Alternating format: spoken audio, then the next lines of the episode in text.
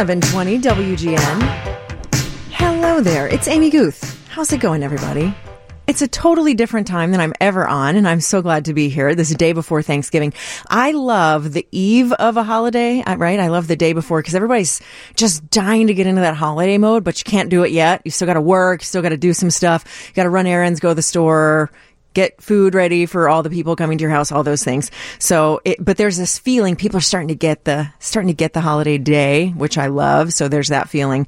Um, but some of my neighbors, they are real gung ho. I got to tell you, they are so gung ho. They are. They were like putting out the Christmas lights and all the inflatable giant snowmen and toy soldiers in the yard. There, I was like, I don't know, I don't know. This is probably a longer a longer conversation for the next hour when we have a little more time to talk about it. But, you know, I, I don't know.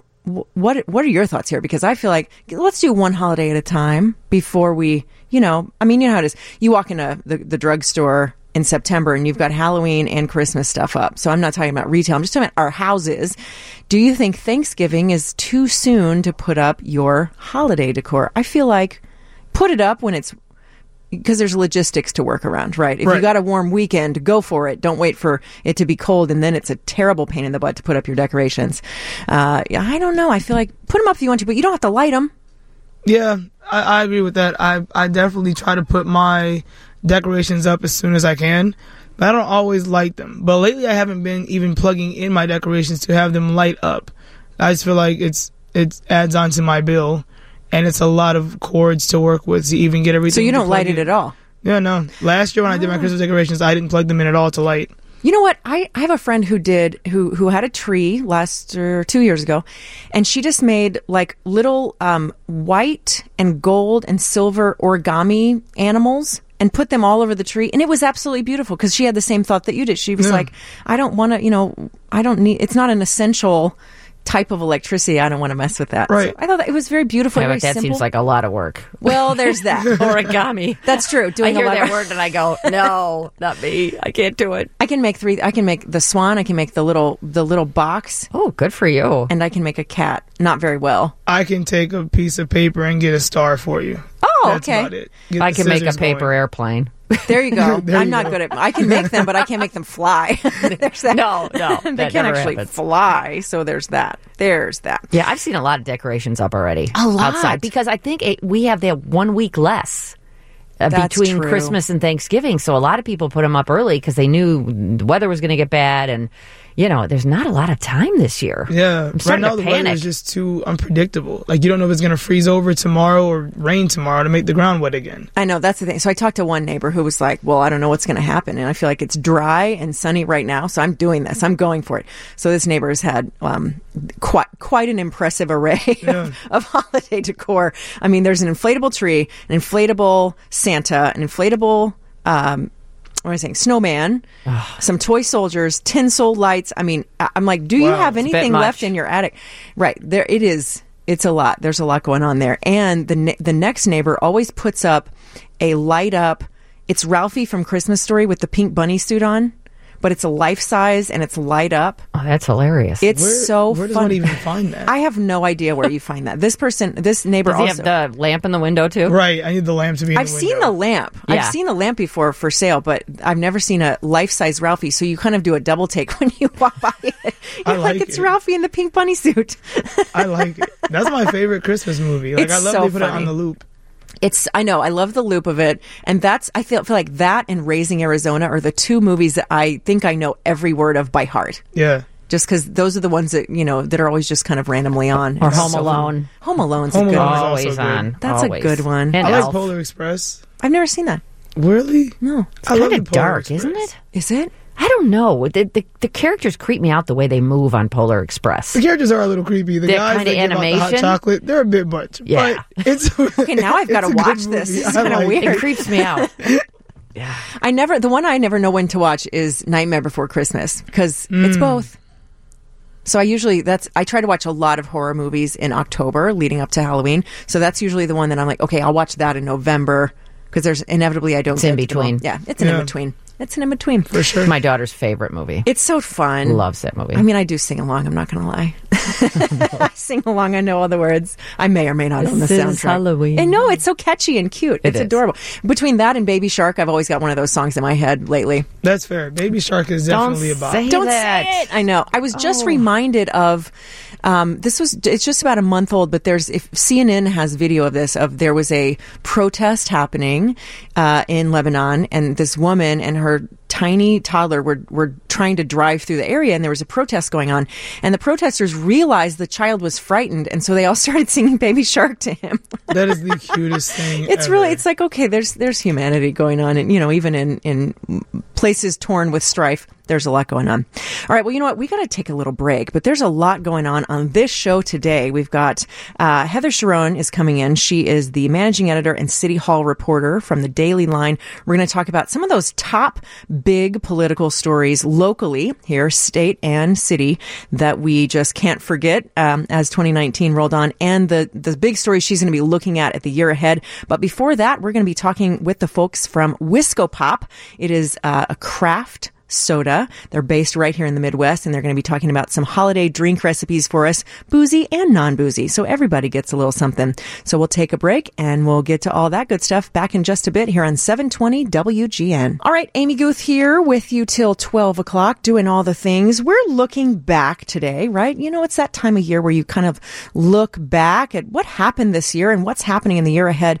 So coming up after the uh, 1030 news, we're going to be talking with Heather Cherone, who is going to be talking us through some of the big political news stories of the year and what she'll be watching in the year ahead.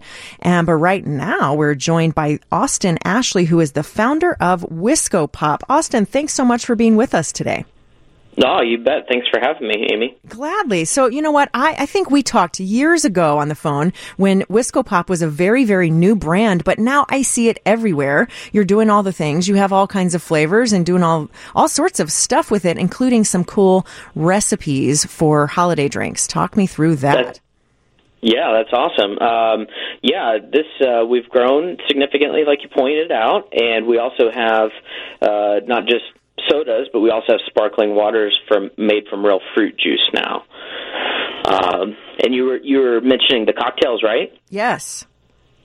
Uh, yeah, so this this holiday season, we've been putting um, little cocktail cards in all of our uh, four packs that we're putting on the the, sh- the store shelves for people to make drinks with. So you can make like a Moscow Mule with our ginger beer, or if you're looking for something light calorie, uh, then you could use our Sparkle, which uh, got like a, a fizzy ginger gin drink on there. Nice. And you know, I got to say Yeah. it's the it's the grapefruit one that that won me. I'm grapefruit Oh, anything. I was like- like, "Oh man, that's so good." Yeah, those it's got that one's got Texas ruby red grapefruit juice in it, um, and you know that just has such a nice rounded flavor. It's not just completely obliterating bitter, uh, and, Mm-hmm. And so- that's my favorite to, to Oh, eat. Nice. So which one um what what should I make with that one? For drinks maybe people coming by that drink or maybe that don't drink? Yeah, uh, we su- we suggest the Paloma. I mean, yeah, like you said, for people who don't drink, I mean, we're seeing like that. That's the trend, right? A lot of people are into non-alcoholic uh, beverages. You know, we don't put any additives or preservatives, so it's just like something you made at home. But if you're going to make a drink, I suggest using our our grapefruit soda um, and making a Paloma. So that would have uh, tequila, c- cilantro, jalapeno, and then salted rim. I'm I'm into that. I, I can do that. Maybe I could just start that today. It's almost a holiday. It's fine. yeah, super. That's that would be that would be the way to get started. Nice. And so tell me about the subscription service that you offer. I think that is so interesting. I love the subscription box space. I love subscription services. I just think that's such an interesting development that we've seen over the last few years with different products. But that's a thing Yeah. people can just get delivered to their house. Yeah, for sure. Uh, the the one the we we kind of put that on the website, particularly so because people really enjoy our ginger lime sparkling water, um, and that's the one that people mostly sign up for the subscription service. Um, but yeah, we started that probably about two two months ago, so you don't have to run to the store. You know, shipping's pretty cheap. You- I So just have to. I just have to worry about my neighbors stealing it off my doorstep. That's a thing in my neighborhood. You can't get any packages delivered. They'll steal my Wisco Oh, pop. Maybe you need to move to Viroqua where it's easy. so, so you're based right there in, in Wisconsin. Yeah. So a Midwestern brand, which I love talking with Midwestern brands because we often think of, you know, the big, uh, you know, the big coast of that's where you go for all the things. But no, there's so much cool stuff right here. So I love talking with, with local brands. How did your brand start? Remind everybody of that story. Yeah, um, and you know, just this also to say we we live in Viroqua, Wisconsin, which is a town of about five thousand people. Um, and we we moved here to this little small community because we we thought it was like kind of a fun, simple life here, um, and they have really cool educational uh, options. But so so at the same time, I was there's not a whole lot of work here. Uh, so I decided to start my own beverage company. I thought, oh, I could go to farmers market and get a, you know, because job, you know, like a, a job here, you're lucky to make like ten bucks an hour uh, on a on somebody who's not uh, skilled. Okay, so I decided to start my own business because I thought, well, I can make ten dollars an hour on my own. That's pretty simple. And so that's what I did, and I think I made more than ten dollars an hour this year, so that's good. Nice, good. Well, I love your uh, your bio on the website. It's it remains one of my favorite bios because it opens with this sentence: Austin's culinary adventure started in 1998 when he got fired from a landscaping job for doing wheelies in a case loader. Yeah, that'll do it. Yeah. Yep, I I've always kind of been a fun seeker. I've always served and uh you know like four by four trucks and all that kind of stuff. So it kind of made a lot of sense to get fired for something like that. Going out doing the thing he loved. Yeah, or yeah, yeah, doing something somebody's. yeah, I like to have fun. sure. So, um, so where can people go to find out more about Wisco Pop and and connect with you on social media and all that good stuff? Yeah, yeah. To find Wisco Pop and Sparkle, our sparkling waters uh, made from real fruits, you would go to uh, WiscoPopSoda.com, and you can find us on Instagram underneath Wisco Pop and Facebook underneath Wisco Pop. No Twitter. What is that? No, exactly. What is Twitter? Who plays with Twitter anymore besides me? Good time. I'm so sorry. I, I could only handle so many things at a time. Two social medias was enough. And Twitter's kind of a kind of a you know a fire you really keep thing. up at it when you're going to Twitter. you do. And even when you're not, you got to keep up with it. That's a thing. All right. Well, everybody, you heard the man. Head to uh, wiscopopsoda.com. Find Wisco Pop on Instagram and Facebook. Don't even mess with Twitter. Just go to Facebook and Instagram. find those things. Well, Austin, thanks so much. And what are you going to be, what is the Wisco Pop uh, beverage concoction that you have with Thanksgiving dinner tomorrow? Well, well, I'm making some test batches right now of a sparkling water that's got ginger, lime, and hops in it, Centennial hops. Uh, and then we're going to have a leg of lamb that I'm going to roast, and then I'm making a demi glace uh, to go over that leg of lamb. Great. What time should I be there? Well, they, I mean, it's going to take you at least five hours to get here, so start driving. Okay, sounds good. See you tomorrow. All right. Thanks so much for your time, Amy. Thanks so much, Austin. Happy Thanksgiving. Adios. All right. See, there you go. I love talking about local brands and just cool, fun, nice people doing things locally. Met, uh, you know, talked to them a long time ago on the Wintrust Business Lunch. So it's cool to update and kind of follow along with that brand and see what they're up to.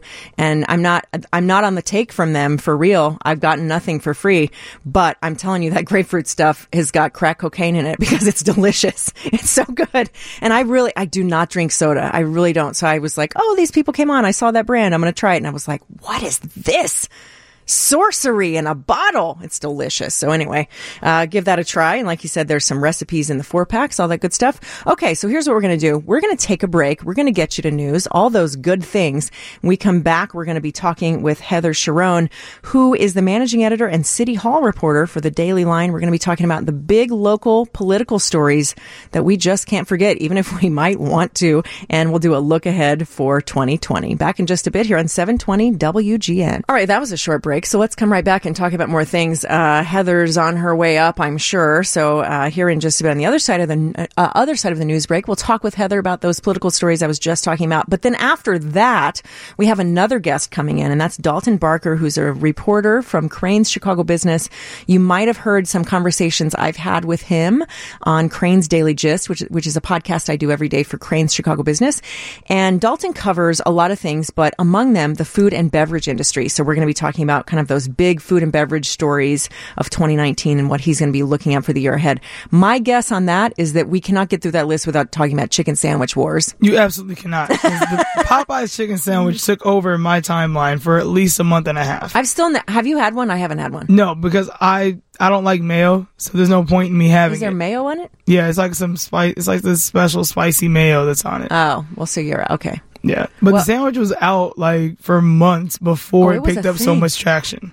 There was a Popeyes near my house, nearish, like in my neighborhood. And every time I went by it, I was like, there are people camping outside of a Popeyes. Yes. What's happening? Yes. So I think that, I think we're definitely going to talk about the plant based meat stuff or non meat, right? Like the Impossible Whopper. There's one in the Thompson Center, and every time I've walked by there, there's like a handwritten sign on a piece of cardboard that says, No Impossible Whopper, don't ask. And it's like duct Wow. taped to the side. All right, so I've never had one of those. Um, I have had the meatless White Castle. and how'd that go? You know what? It was good. I didn't know that's what it was. They actually, like the White Castle people had a lot of stuff here. They brought it here for, I don't know what show they brought it for, but they brought it. So, you know, there's a bunch in the green room and I was like, free food at work. I'm doing this. Absolutely. And I had one and I was like, oh, what, what flavor is this one? And then I found out it was, it was that burger. So there's that. Anyway, we're going to be talking about that later in the 11 o'clock hour, but lots of things. For now, it is time for news. So let's do that. 720 WGN. Hey there. It's Amy Guth. I'm here with you until noon, filling in. You know, I love holiday fill ins because it's just kind of a, you know, you just go with it and you just go, I want to talk about anything I want. And the other thing I love doing on holiday time, holiday fill in time, is that you get to say, what happened this year? And so who did I bring in but Heather Cherone? She is the managing editor and City Hall reporter at the Daily Line. You know her, you've read her stuff. Hi, welcome. I'm thrilled to be here. I'm so glad that you're here. I'm glad you didn't get blown away on your way here. It's very windy outside. oh my god, I was not prepared for it. At None of us are. There were flower pots blowing around my neighborhood this morning, so it's a free for all out there. Well, I appreciate you coming in. Okay, so when we are thinking, and now I can't, first of all, I can't believe it's almost December. Correct. It still feels like we're just getting into this year because it just flew on by. yes, it did. That's a thing. But also, you know, this time of year, you kind of look back and go, okay, what happened this year? What are those big stories? And you've been super busy. this past year has been approximately the length of a decade, give or take. felt like a second Yes. and also a decade at the same time. That's exactly right. I mean, I think uh, if we're looking local, I, I, we have to start with Lightfoot and the budget. That's right. Because that's been such a big topic since the minute she walked in the door is what is she going to do? And this is really sort of the end of the beginning of the Lightfoot administration. This, in addition to the teacher strike, was really sort of the the sort of big challenges she faced when she walked into City Hall. And so we sort of know a little bit better what the city's financial outlook for the next year is. There are still a lot of unknowns, which is unusual for the day after the budget has been passed. Sure. And, and so what, you know, for people who are not perhaps following it as closely as you are, you know, why, why is You that? mean obsessed? Is that what you're saying? Obsessed and basically Yes. living at City Hall. Um, wh- why, why would you say that is? What's different about this administration in that way? So it so the city had an eight hundred and thirty eight million dollar budget shortfall, and to put that in context, it is two hundred million dollars bigger than the deficit Rahm Emanuel faced when he took office. So this is a challenge of historic propo- proportions, and she's filling it not with the three usual options. So just like you or I in balancing our checkbook, we've really got three options. You can either make more money cut spending or borrow money. Mm-hmm. And she's doing certainly all three of those things, but she's also refinancing $1.3 billion in city debt to save $210 million next year. Now, the city's going to count all those savings next year, but those savings won't actually materialize for more than a decade. So we're sort of banking, you know, uh, savings before they actually materialize. And that is a bet that the stock market s- continues to rise and that we don't slide as an economy into a recession and interest rates get a little bit wonky. So that's a big gamble. The other thing is is that the city is still waiting for approximately 163 million dollars from the federal government to reimburse the city for ambulance rides for people who are poor and indigent and qualify for federal aid. So we had been told that that money would be coming by the end of November. Well, uh Here we are. yeah, and so everybody yesterday was a little bit like, we're approving this budget, but maybe we're going to have to come back and figure out what to do if this doesn't materialize because who has to sign off on this? Oh, the Trump administration, who is not maybe the biggest fan of Chicago political leadership. Sure. Donald Trump. So there's still a lot of questions. Indeed. Yeah. I mean, when I saw that story pop up yesterday, okay, it's it's gotten the okay, like it cleared the thing, it's fine. It was such a short story. Every version of it, every outlet had a really short, like, here's what we know, here's what we got. It was, and I knew, okay, some things, there still must be so much uh, that's up in the air. Well, then you should subscribe to the Daily Line. Exactly and right. We will, you know, break it all down for you. That's exactly right. And so, what's interesting is there were 11 no votes. Two votes came from Alderman Ray Lopez and Alderman Anthony Beale, who are sort of the old guard part of the city council who have been really at loggerheads with Mayor Lightfoot since the day she was elected. That's right. Um, but the other nine votes came from the city council's progressive caucus. and mostly new right. members. Yeah. Right. Eight of those votes came from rookies. Um, and that is, I think, going to be really her big challenge for 2020 is how does she govern as a progressive? Because she says she's a progressive. She called this budget a progressive blueprint for 2020. How does she govern facing her strongest opposition from the city council's progressive caucus? And not just progressives, but members of the Democratic Socialists of America who really want to turn the ship of Chicago to be sort of more inclusive and to, you know, tax the wealthy and to provide more robust safety net services in terms of mental health care and affordable housing, um, and to really change the way the police department operates. So these Yeah. are big, you know, things that everybody's trying to do. These will be big things to navigate in the year ahead for sure. Absolutely. So we'll we'll have to see that. I mean, I'm I'm kind of mentally making my list of what are the big things to watch in the year ahead. That's certainly one of them. Right. You know, I think another one is as we're um, you know, it's all tied together, of course, so closely. But um, Eddie Johnson's retirement, what happens there in the year ahead of who's coming in, what's happening, what that's going to look like, what the culture will be that that person sets. So we know a little bit about what's going to happen after January 1st. Uh, Charlie Beck, the former Los Angeles Police Department chief will be the interim superintendent, and he has said that he will carry on Eddie Johnson's legacy while overseeing the implementation of the consent decree and reforms. And he has experiences in, that in Los Angeles. What's interesting is that nobody I talk to at City Hall is really taking his promise not to seek the job on a permanent basis at face value. Because why would you move to Chicago? Why would you do that? Right. So he says uh, his wife has put the kibosh on it. They're not moving to Chicago. It's too cold. I imagine he would say it is too windy today. Uh, and that they're going to launch a national search for a new superintendent. But it's not like you or I could be the next superintendent of police. It is a very small group of people who are qualified to lead such a huge organization facing such huge challenges.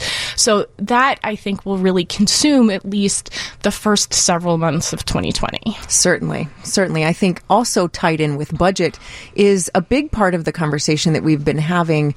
Uh, two two things that keep uh, you know as you look back through. I I looked back through what did I tweet this year? What were what oh, was on the news sites that I look at this year? The reporters that I follow, what did they write about this year? I was kind of looking back through all that, and the things that kept coming up again and again and again and again and again were about wage and about Uber. Yes. Over and over, I th- and both of those so tied to budget as well. Yes. So uh, it is going to be more expensive to hop in an Uber or a Lyft downtown or to get downtown. Uh, the budget includes tripling of taxes on single rides to and from the downtown and near North Side and the West Loop.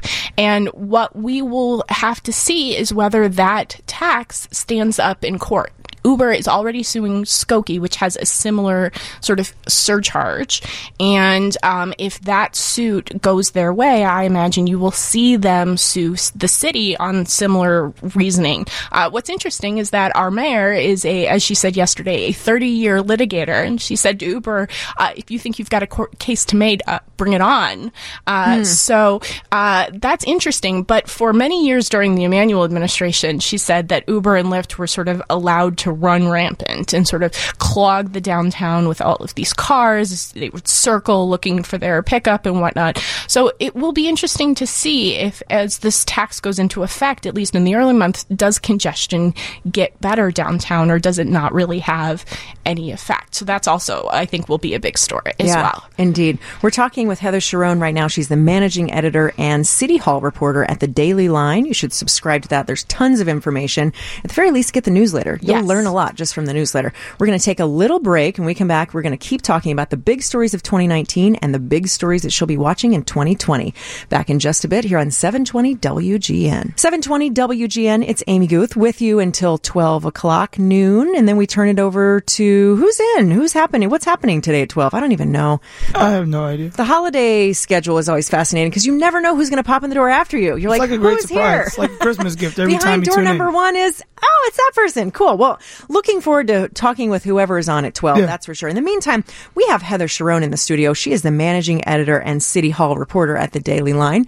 To which I hope you are subscribing and I hope you are getting the newsletters because it's full of great information every single day. Tons of good stuff. If you want to feel like you're up on all the knowledge, because it's a fire hose out there. It really is. Let's not lie. It is Yes. a fire hose of information. If you like scroll through Twitter, you're like, well, I okay, I want to go back to bed.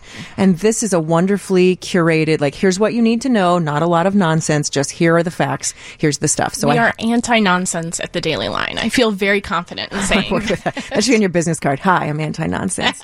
I like that. Okay, well, we've been talking about the big stories of, of 2019, and of course, the big ones you're going to be watching in 2020.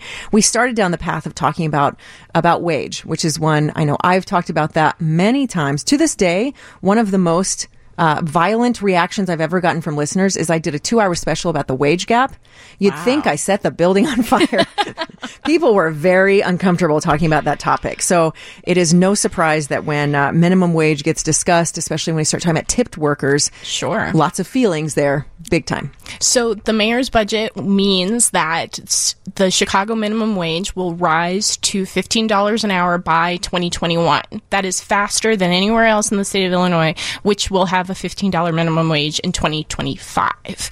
Uh, what the budget doesn't include is an end to the tipped wage. And for those of you who sort of don't understand how it works, it's a little complicated. So if you are a server or somebody who gets tips, your employer can pay you right now 640 an hour. Now, they're required to ensure that the tips you get, get bring you up to the minimum wage, which is $13 an hour right now, so that you're not working for less than the minimum wage. However, um, several aldermen, including Sophia King of the Fourth Ward and uh, Sue Sadlowski Garza of the Tenth Ward, wanted to end that minimum, that tipped minimum wage, and to basically require everybody to be paid fifteen dollars an hour by 2021, and then tips would be on top of that. That was vociferously opposed by the Restaurant Association, as well as Mayor Lightfoot and other aldermen who said it would really throw the whole system into chaos. Now, opponents of the tipped minimum wage say it invites harassment, it invites racism, and it really keeps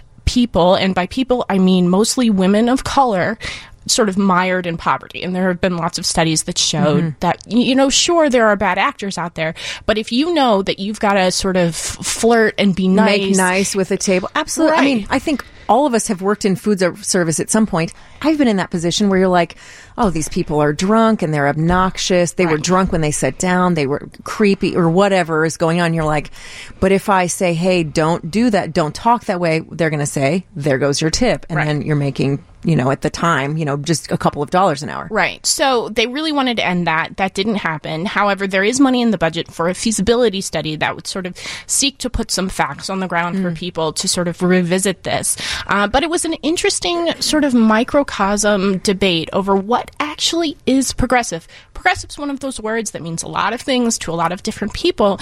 And what Mayor Lightfoot said was progressive wasn't actually what other aldermen said was progressive. And what was interesting was that when uh, she got up to say she would vote for the budget, Sue Sadlowski Garza, who's a member of the Chicago Teachers Union, she's a huge union supporter. Her dad was a labor icon in the steel mills or the you know the, and on the Southwest side. And she said, "Look, this this is a half a loaf. We're not getting everything we want. But I will happily eat this half a loaf because it's more than we have right now. Mm-hmm. And Yeah. that I think that's a powerful thing to say. it, it is just sort of a microcosm of the debate that I think is going to be facing the city, and we sort of struggle to figure out what does this post Rahm Emanuel new progressive Chicago look like. Yeah, it will be interesting. I think, um, you know, obviously, when we look ahead to 2020, a lot is going to happen on January 1st. Here's this moment. We're talking about casinos. We're talking about cannabis, le- uh, legalizing it for recreational use.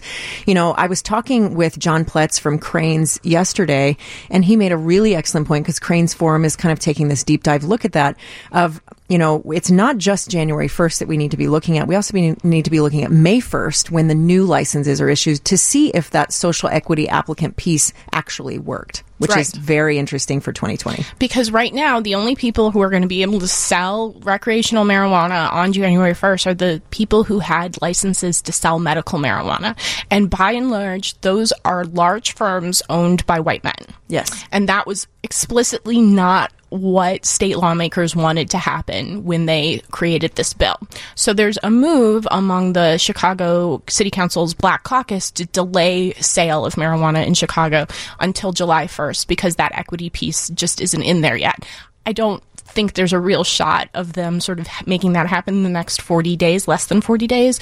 But it, it gives you a sense of how angry a lot of people are that this is sort of starting out not where a lot of people want it to be in terms of benefiting black and brown Chicagoans who really suffered under the war on drugs and, and were disproportionately impacted by um, prohibition, for lack of a better word. Yeah, I mean, I I think it's interesting that that word has resurfaced around this. You know, people have said, you know, even in the in the the road to to legalizing recreational marijuana, the you know the word kept being, we've shown it's it's been proven, it's proven out that that prohibition doesn't work. Let's do something else, which I think is uh so interesting to see that word make this resurgence, especially here.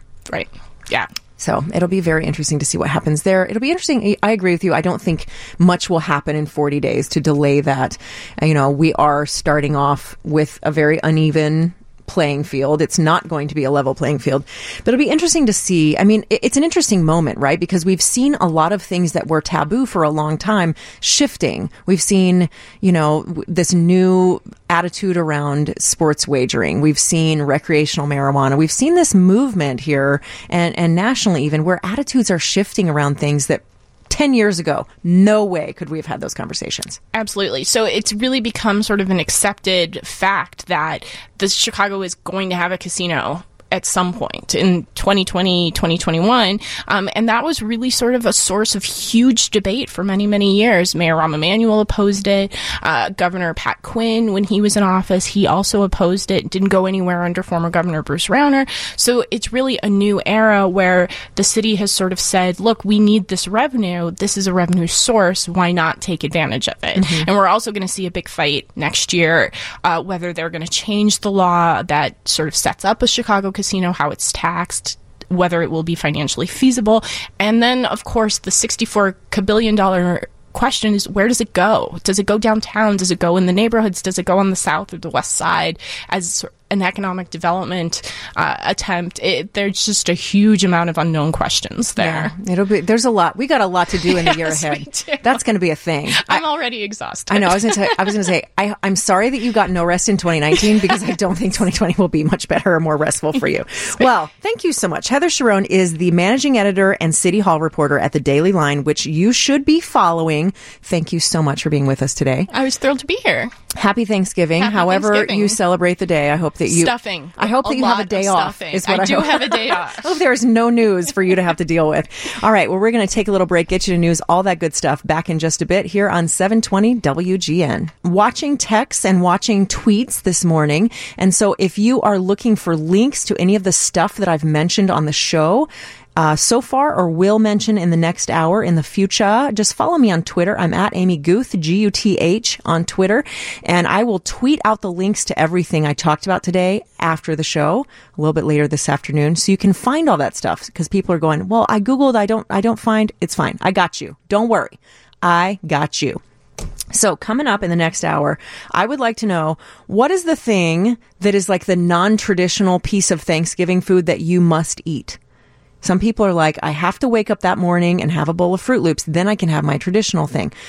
Lots of people have lots of traditions. Some people are like, I have all the regular stuff, the green bean casserole, the sweet potatoes, the mashed potatoes, the turkey, the cranberry, the this, but then I always got to put in this. So I want to know what is that extra thing that makes your Thanksgiving super special?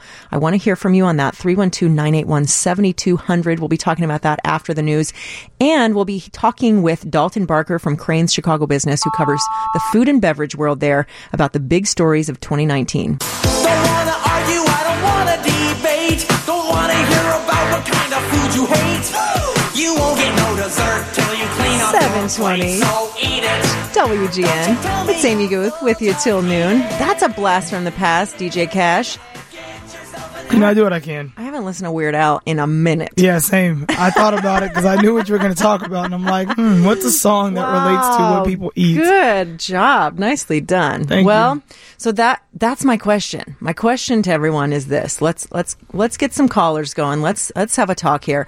And, and that is every family has their one food that they add to a I'm going to do a radio air quotes here traditional mm-hmm. Thanksgiving dinner because that means something for everybody, right? Right.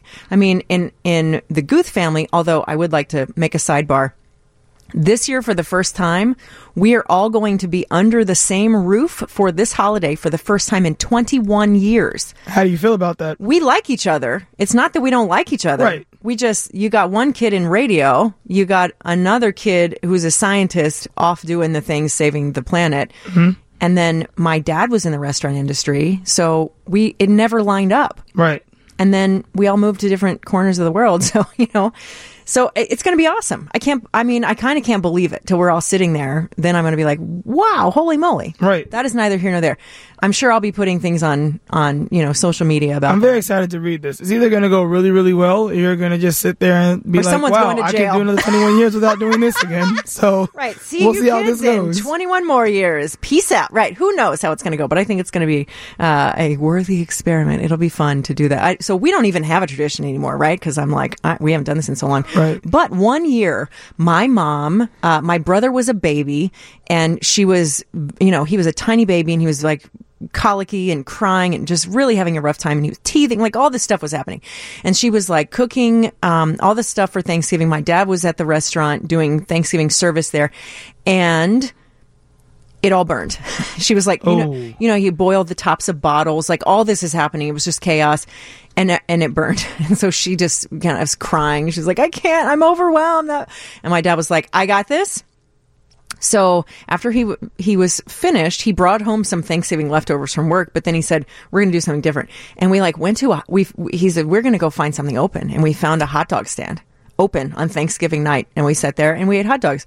So we it's not as much as we eat them as we tell we like to tell that story. Right. Even it's just to each other over the phone for the last 21 years. I love it. I like that. That's what we do. So, um, so there's that. But what about in your family, in your household? Is there an extra dish that you add to the mix? Um, so there's a dish that I add to the mix that Okay. no one else really goes crazy over. More for you. That's so okay. exactly. So being in like a biracial family, Okay. Uh, you know, my white side makes stuffing. Uh-huh. However, I went to a soul food restaurant a couple years ago and I got to experience dressing, Yes, and it's completely different dishes. it is different. So every Thanksgiving, I am struggling to get dressing because no one in my family knows how to make it. So I'm calling all of my friends like, "Hey, whose mom made a ton of stuffing or dressing rather, and I can get a pan." So this year, I reached out to a very far relative to ask if they could make me a special pan of dressing. And it's gonna so happen. now this year, I can actually bring a pan of dressing. You've got your dress. and if no one else eats it, that's perfectly fine. it's delicious. Right. I'm just gonna bring it this year because they keep saying that I'm selfish every other year. So Rude. Watch Now- out. You're going to stay away for 21 years. I know. Yeah.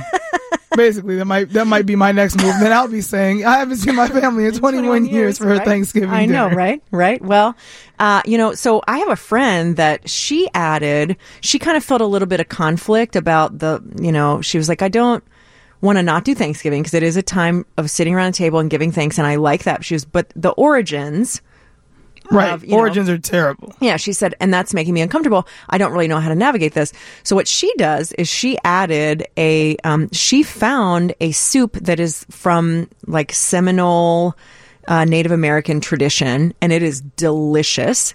So she has this soup that she adds. She's like, so this is a Native American type of soup that's traditional, that's still served all the time this time of year.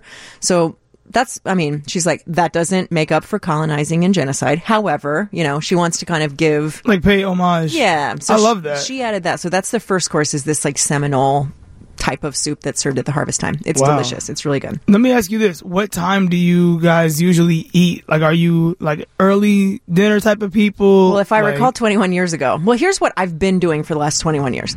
What I've been doing is I, um, there are so many wonderful places that serve Thanksgiving meals around the city. The Greater Chicago Food Depository is in touch with a lot of organizations. I know I've had them on the show many times. Um, so they do it, but there's also just almost every neighborhood. You probably don't even know it, but there is one.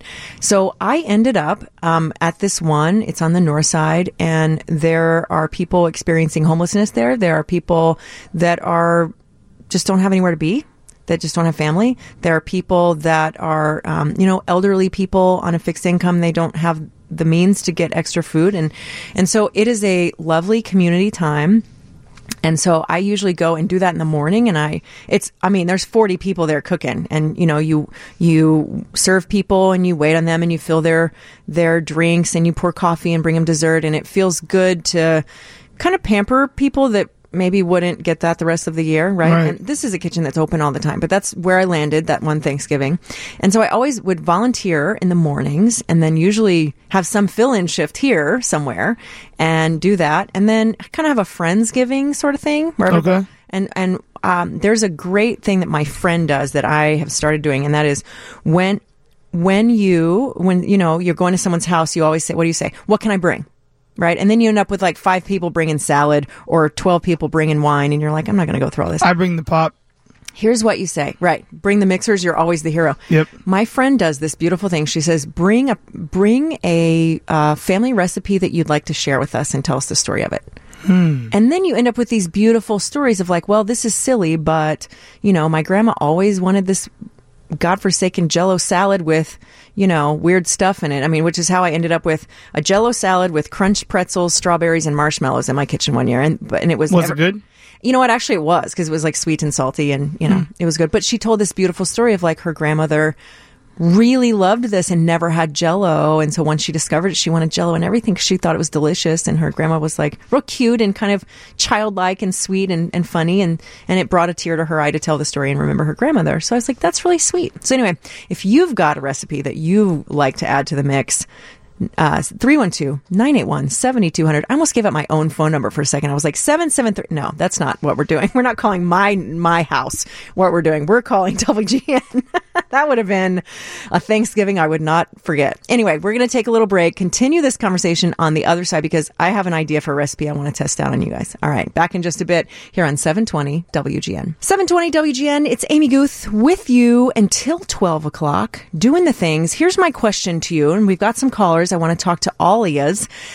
My question is this. What is the thing that you have to have on the Thanksgiving table? Maybe it's an extra thing. Maybe it's a new take on something. I mean, I know somebody who brings tamales to the table because she's like, that's what I need. That's what I need that I day. I love that. I love need my- tamales. she said, I need the food of my people at my table on Thanksgiving. And that's what she does. And it is delicious when you get to go to her house. For me, it's baked macaroni and cheese Mm-hmm. and brown sugar glazed ham. I'm with you on the brown sugar. I'm like, eh, on him. I love turkey. I love turkey. I think Joe might also. Hi, Joe. You're on WGN. Good morning. Good morning. What's your Thanksgiving go to? It is uh, uh, for all the turkey that's left over. Uh, it's a turkey pie. It's called turkey pie, but it's not really a pie. It's um, it's just it's turkey, turkey gravy. You heat it until warm. Uh, you put it into a nine by thirteen pan and place it in the oven at 350 degrees until it's bubbling. And then you can place uh, baking powder biscuits on top of it, and uh, or graham biscuits will work fine, but you got to split them because they're really thick. And then you can, uh, uh, and that's basically about it. Um, make sure that they're baked all the way through. It is a uh, fantastic meal after Thanksgiving instead of just all the, you know, turkey sandwiches and everything. Yeah. Oh, the- that sounds good. the story behind it is um, it was a desperation meal by my grandmother uh, in 1956 or so. Uh, there were two men that came to her farm to cut the silage, and she found out about 7 p.m. that they didn't, they had not had any dinner, and the only thing that uh, she had to make was extra leftover turkeys and some uh, biscuits. So she made this, she made this dish for them, and it's pretty much become a staple for us uh, for Thanksgiving. I love that. What was your grandmother's first name? Evelyn. Grandma Evelyn's turkey pie. It's a thing. I'm going to make it, Joe. That sounds so good. I'm ready to eat that Yeah. right now. I love it. Well, thanks for the call. Happy Thanksgiving, Joe. Appreciate your time. Thank you. Same to you. Thanks so much. All right, let us go to another Joe. Dr. Joe. Hi, what is your Thanksgiving go to?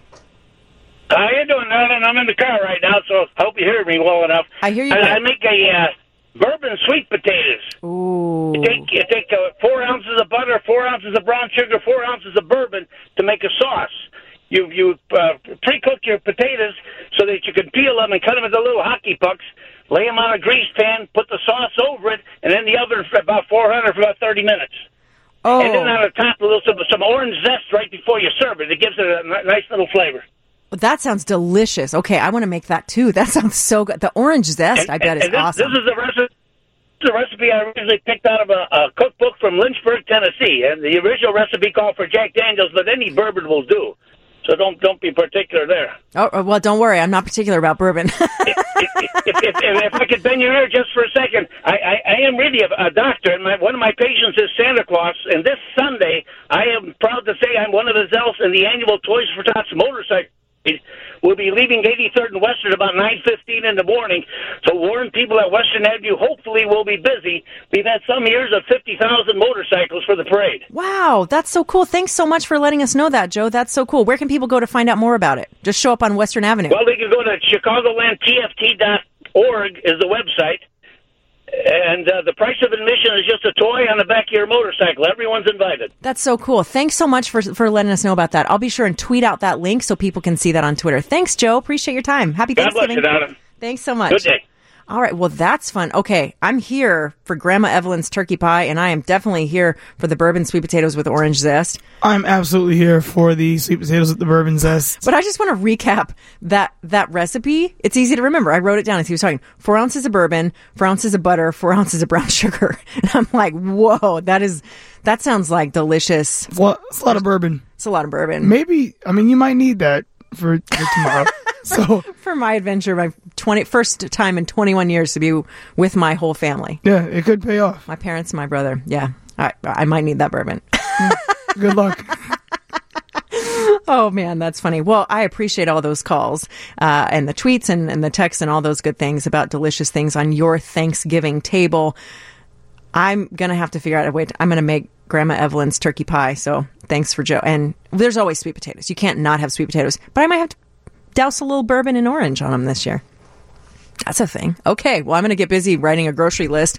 We're going to uh, go to break, get you to news, all that good stuff. On the other side of news, we're going to be talk- talking with Dalton Barker from Crain's Chicago Business. He is going to be talking with us about the top food and beverage stories of 2019 and what he's going to be looking at in the year ahead. Back in just a bit here on 720 WGN. 720 WGN. Here in just a bit, I'm going to get you to news. On the other side of news, we're going to be talking about the big food and beverage stories of 2019.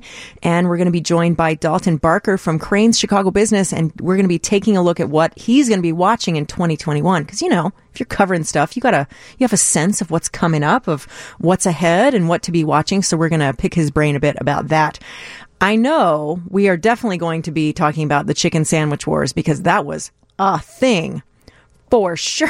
That was a major thing. I I've remember. never seen the internet lose its mind over a chicken sandwich. Yes, it was like I don't even remember what kicked it off. It was like one person made this funny video on Twitter about how great the sandwich was, and then that went viral. So then they sold out within maybe a week, and people were just outraged that they didn't have the chicken sandwich anymore. I know. Then you had the argument over who else has a good chicken sandwich. And then the, the Chick fil A people weighed in, the Popeyes people. It right, became a thing. Chick Fil A versus Popeyes. And people got mad at McDonald's. Why don't you have a good chicken sandwich? Was- Absolutely. then Taco Bell recently made a chicken fried chicken thing. Yeah, like I don't wrap. trust that at all. I don't trust that at Yeah. all. Oh, and also Burger King made a taco. Do you remember that? Yeah, definitely don't trust It's that not- either. You do not go to Burger King for a taco. I, that's it. I have not had it. It might be delicious. Yeah, I, I, I don't I don't even go to Burger King. I feel like McDonald's is superior, but Well, food taste wise. that's uh, you know that's a thing to, to watch because there's a lot of a lot of McDonald's news this year. I mean, we're ending this year with an with a new CEO in place at McDonald's who you know happened overnight. I mean, lots of stuff. 720 WGN, Amy Guth here with you till 12 o'clock. You know, it is that time of year where we're talking lots of food things, and I thank you, those of you who called in with some uh, your particular Thanksgiving traditions. I'm making both of those recipes that you shared with us. We're joined now by Dalton Barker, who is a reporter at Crain's Chicago Business, who sprinted, literally sprinted over here. Lots of breaking news, lots of things happening today. Busy day on on the beat, covering food and beverage in that world. So as we are looking back to 2019 and the big stories that you covered this year and the big stories ahead, um, there's so many. I, I feel like you you barely got a chance to look up this year because there was so much coming at you. It was true. That's why I had to get a little cardio in before Thanksgiving. You know, That's right. burn a, burn a, burn some of that stuffing early. That's right. Sprinting, literally sprinting over here to be with us on the radio today. So, you know, I, I made my little list here, but I, I'm curious about your list. What are those big stories when, when you think of 2019? I mean, immediately I go to chicken sandwich wars. I go to all the changes with McDonald's and all the legal action around wage and, and sexual harassment uh, allegations and things like that.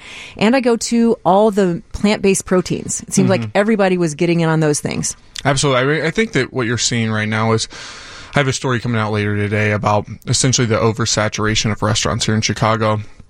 And I think what the plant based is kind of really trying to speak to is how do we get people through the door? I think you've seen that with Burger King. Dunkin' Donuts now has a plant based breakfast sandwich. I think whatever it is, it's like how do we get more and more people through the door? And that's a challenge right now because they're similar to retail. There's just too many restaurants here in Chicago, but also nationwide. So trying to get people in the door, trying to make them customers, trying to keep them coming back over and over and over again. That's just a really big challenge for restaurants. And I think the plant based thing is, hey, if we can get vegetarians or we can get vegans or we can get flexitarians, whatever gets them through the door, let's try it. Yeah. Yeah. Uh, I mean, I think it's interesting though that fast food picked that 1st You know, y- usually we see things in, you know, higher end settings and then it kind of trickles down to fast food. But this has been, you know, as far as, you know, vegetarian options and plant-based meat i- is is totally reverse of what we normally see, which is so interesting because here it started in fast food and still, you know, I excuse me, I'm not a vegetarian, but but some of my good friends are and they they've even noted to me, you know, often the thing that you get at a restaurant is like the vegetable pasta. Exactly. I think that what you're seeing, not only in, I think you're seeing this aggressively in kind of two different spots. Conagra has really bought into this idea of flexitarian. They're here in Chicago. Um, so your consumer products companies, your Kraft Heinz or your Conagras, they're really pushing into this space, and fast food is also pushing aggressively into this mm-hmm. space. And I think that's both because across the board, those areas are a little bit struggling to try to get a foothold of, hey, people basically ate similar foods from the end of World War II all the way up to sometime in the mid 2000s, late 2000s. So how do we get this next generation? How do we target the 20 year old? How do we target the 29 year old who maybe eats meat, you know, twice a week or three times a week, but they want some of those veg- vegetarian or vegan options?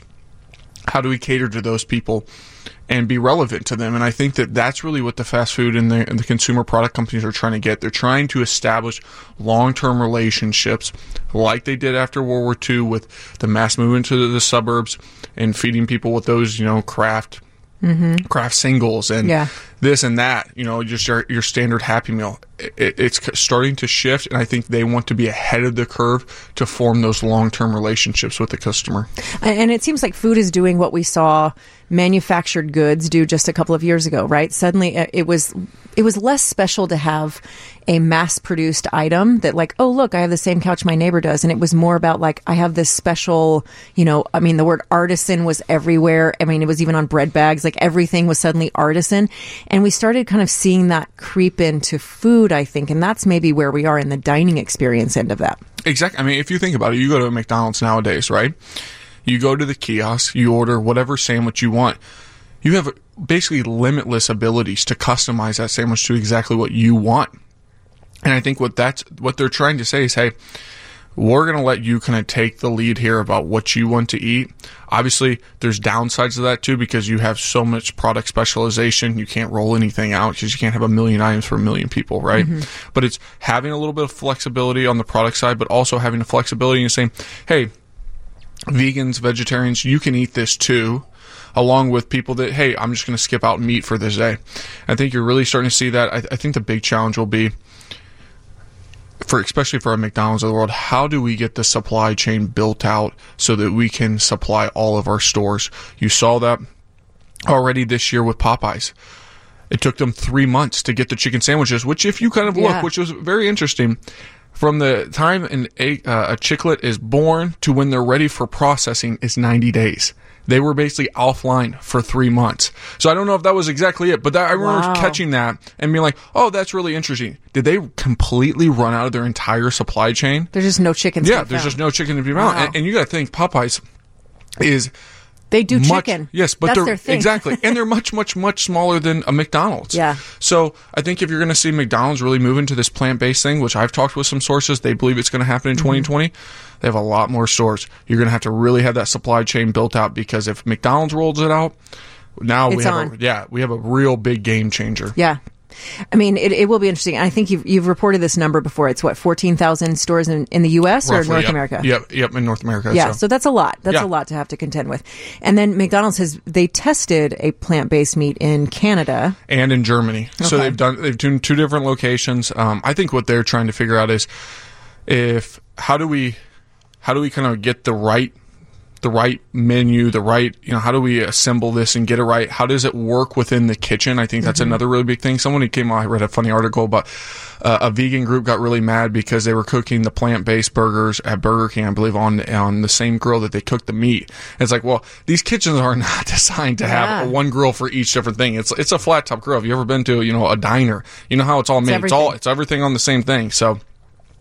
I think McDonald's is trying to test this out in different markets internationally and trying to figure out, hey, how can we roll this out nationally? Um, how can we really come into when we roll this out that it, it attracts a buzz, it gets people in the Yeah. store because that's really what you're doing. All these product innovations. How do we get more people through the door? Uh, which kind of leads to another story I felt like that we talked about a lot this year, and that was the Grubhub and the Uber Eats and all of those food delivery services and apps.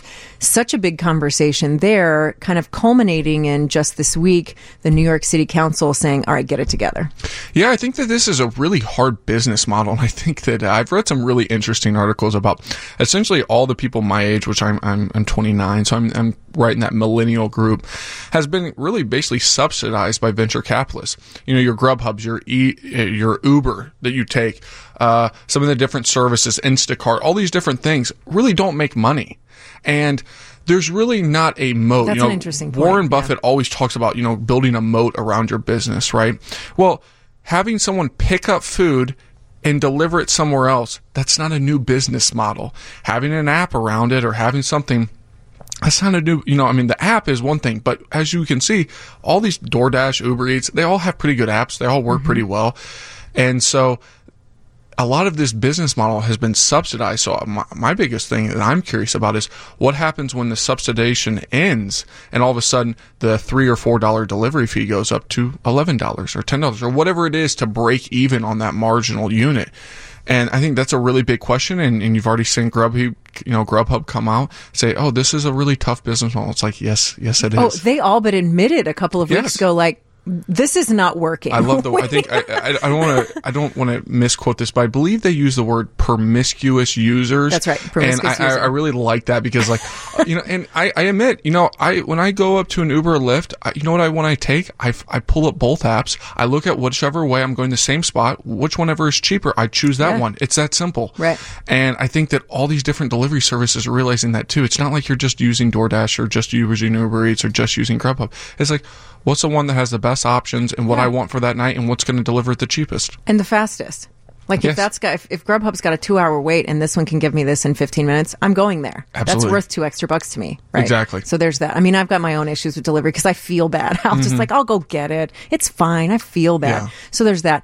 I think the other interesting part of Grubhub in particular is um, at, they're saying, "Hey, we spend all this money to market your restaurant for you. We're getting people in the door, and then here comes the New York City Council with this data saying that's not accurate. You're more, you're less likely to go to the restaurant if you know they have app service delivery." Yeah, and I, I I don't know if I've seen any hard data on this, but if you're always you know getting delivery from you know four or five different spots, are you a real regular to those spots in terms of if you're a regular of a, you know we've always known this idea that you know restaurant industry kind of thrives on the people that come in basically Monday through Thursday, mm-hmm. right? The weekends, you know, most restaurants can fill up on the front the Thursday nights, the Fridays, the Saturdays.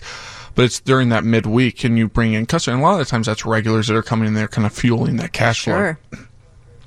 But are you a regular if you just pull up, I want Indian food tonight or I want pizza, Right. and you're just looking at the what's the lowest price and what's the fastest? Like you Yeah. said, what's the? I'm really hungry right now.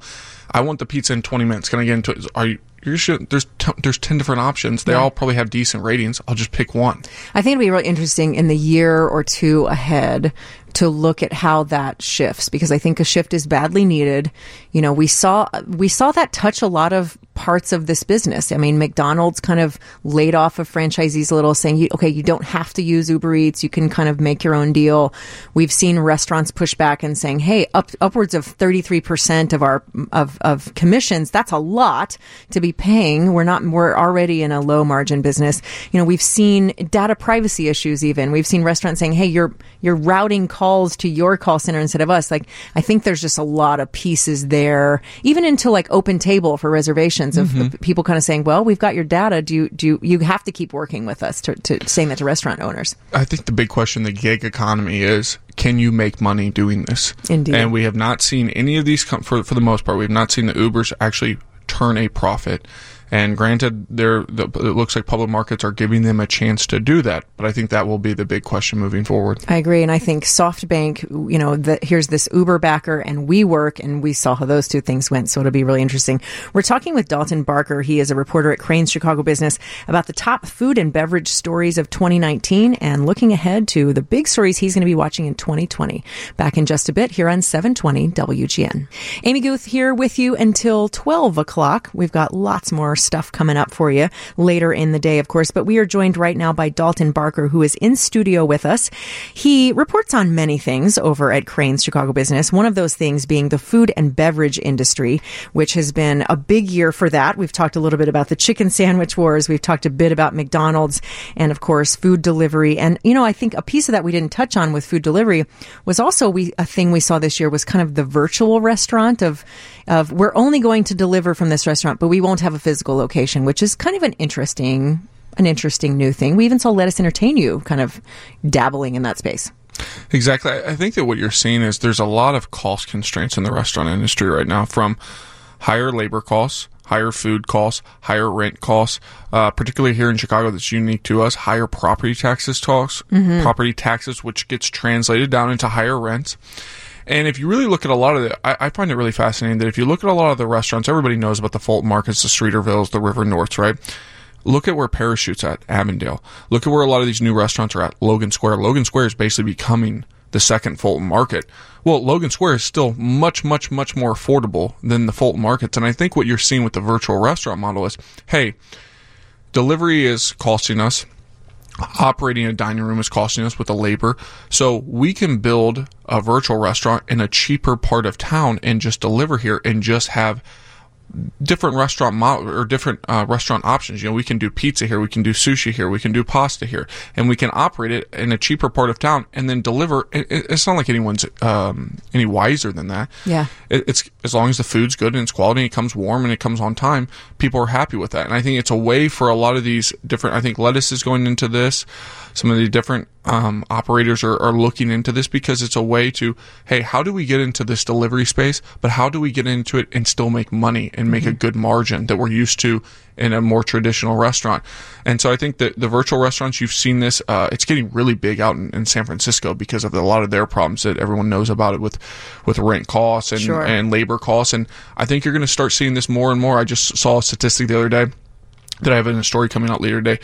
Since 2014 till now, the employment, the restaurant employment um, figures here in Chicago, the number of people employed in restaurants and bars has gone up by 30%. Wow. Yes. That's so, so okay, and we also nationally are now you know sub four percent unemployment. We also have minimum wage here in Chicago going Mm-hmm. up. All these different factors Mm. are making it harder and harder to run restaurants, right? And there's multiple people I've gotten on and off the record saying you know it's difficult to run a restaurant these Yeah. days. And there's a lot of challenges. There's a lot of things that are getting squeezed, and I think that the virtual restaurant thing is most likely here to stay, especially if delivery continues to grow with with people you know under 35. Sure. Yeah. And, and you and I talked about this recently on, on Crain's Daily, just about just how hard it is and how small those, surprisingly small, the margins are when you're running a restaurant. Three to five percent. I mean, that's three to five percent. You you think about, oh, this person owns a restaurant, this big glamorous money. No, no, no, no. It's hard work. Exactly. I mean, I mean- I'm from a restaurant family. I know.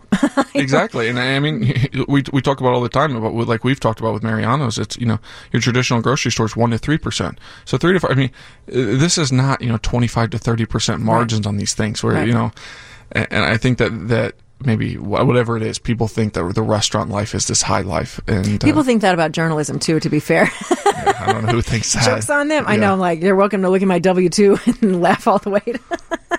Indeed. Well, okay. You brought up another thing that I definitely are, am going to be watching in 2020, and that is uh, Mariano's. You've reported a lot on that. They now Kroger is their parent company. A lot of people pushed back, saying, "Hey, I kind of liked walking around my grocery store with the wine glass. Now it's not the same. It's not the same place. I miss that olive bar. I miss the things." Yeah, and, and when you really look at Kroger's, and we don't really know um, exactly how Kroger's will continue to influence not only Mariano's, but at Roundy's and all its other subsidiary stores. But here's just the facts. The facts are Kroger's is struggling. Kroger's just launched a national ad campaign with DDBO, which is their very first outside marketing group that they've ever used in their history. And I forget Which the to me is a big tell. it, uh, it's a massive tell. It's a massive tell. It's saying what we're doing in house is not working. We got to go somewhere else. We need something fresh. And this is a national ad campaign. And, I believe the company, off the top of my head, it's sometime it was established in Cincinnati, sometime in the in the late 19th century. So to go through the whole 20th century and, and 20 almost 20 years into the 21st century, and you've never had really outside help for advertising, and now you're bringing in, like you said, it's a big tale. That's a big tell. All right. Well, lots of things. Everybody follow Dalton Barker at Crain's Chicago Business and on social media. And of course, for those of you who follow me on Twitter, I'm going to tweet out links to all the things that we talked about. I have to remember all the things we talked about. We covered a lot of ground. Uh, but indeed, lots of food stories this past year. And I think no rest for you this year because there's just tons more already happening. Big stories, McDonald's, Mariano's, all that stuff. Lots and lots. So rest a lot tomorrow. I think there's a big 2020 ahead. Thanks so much for being with us today. Thanks, Amy.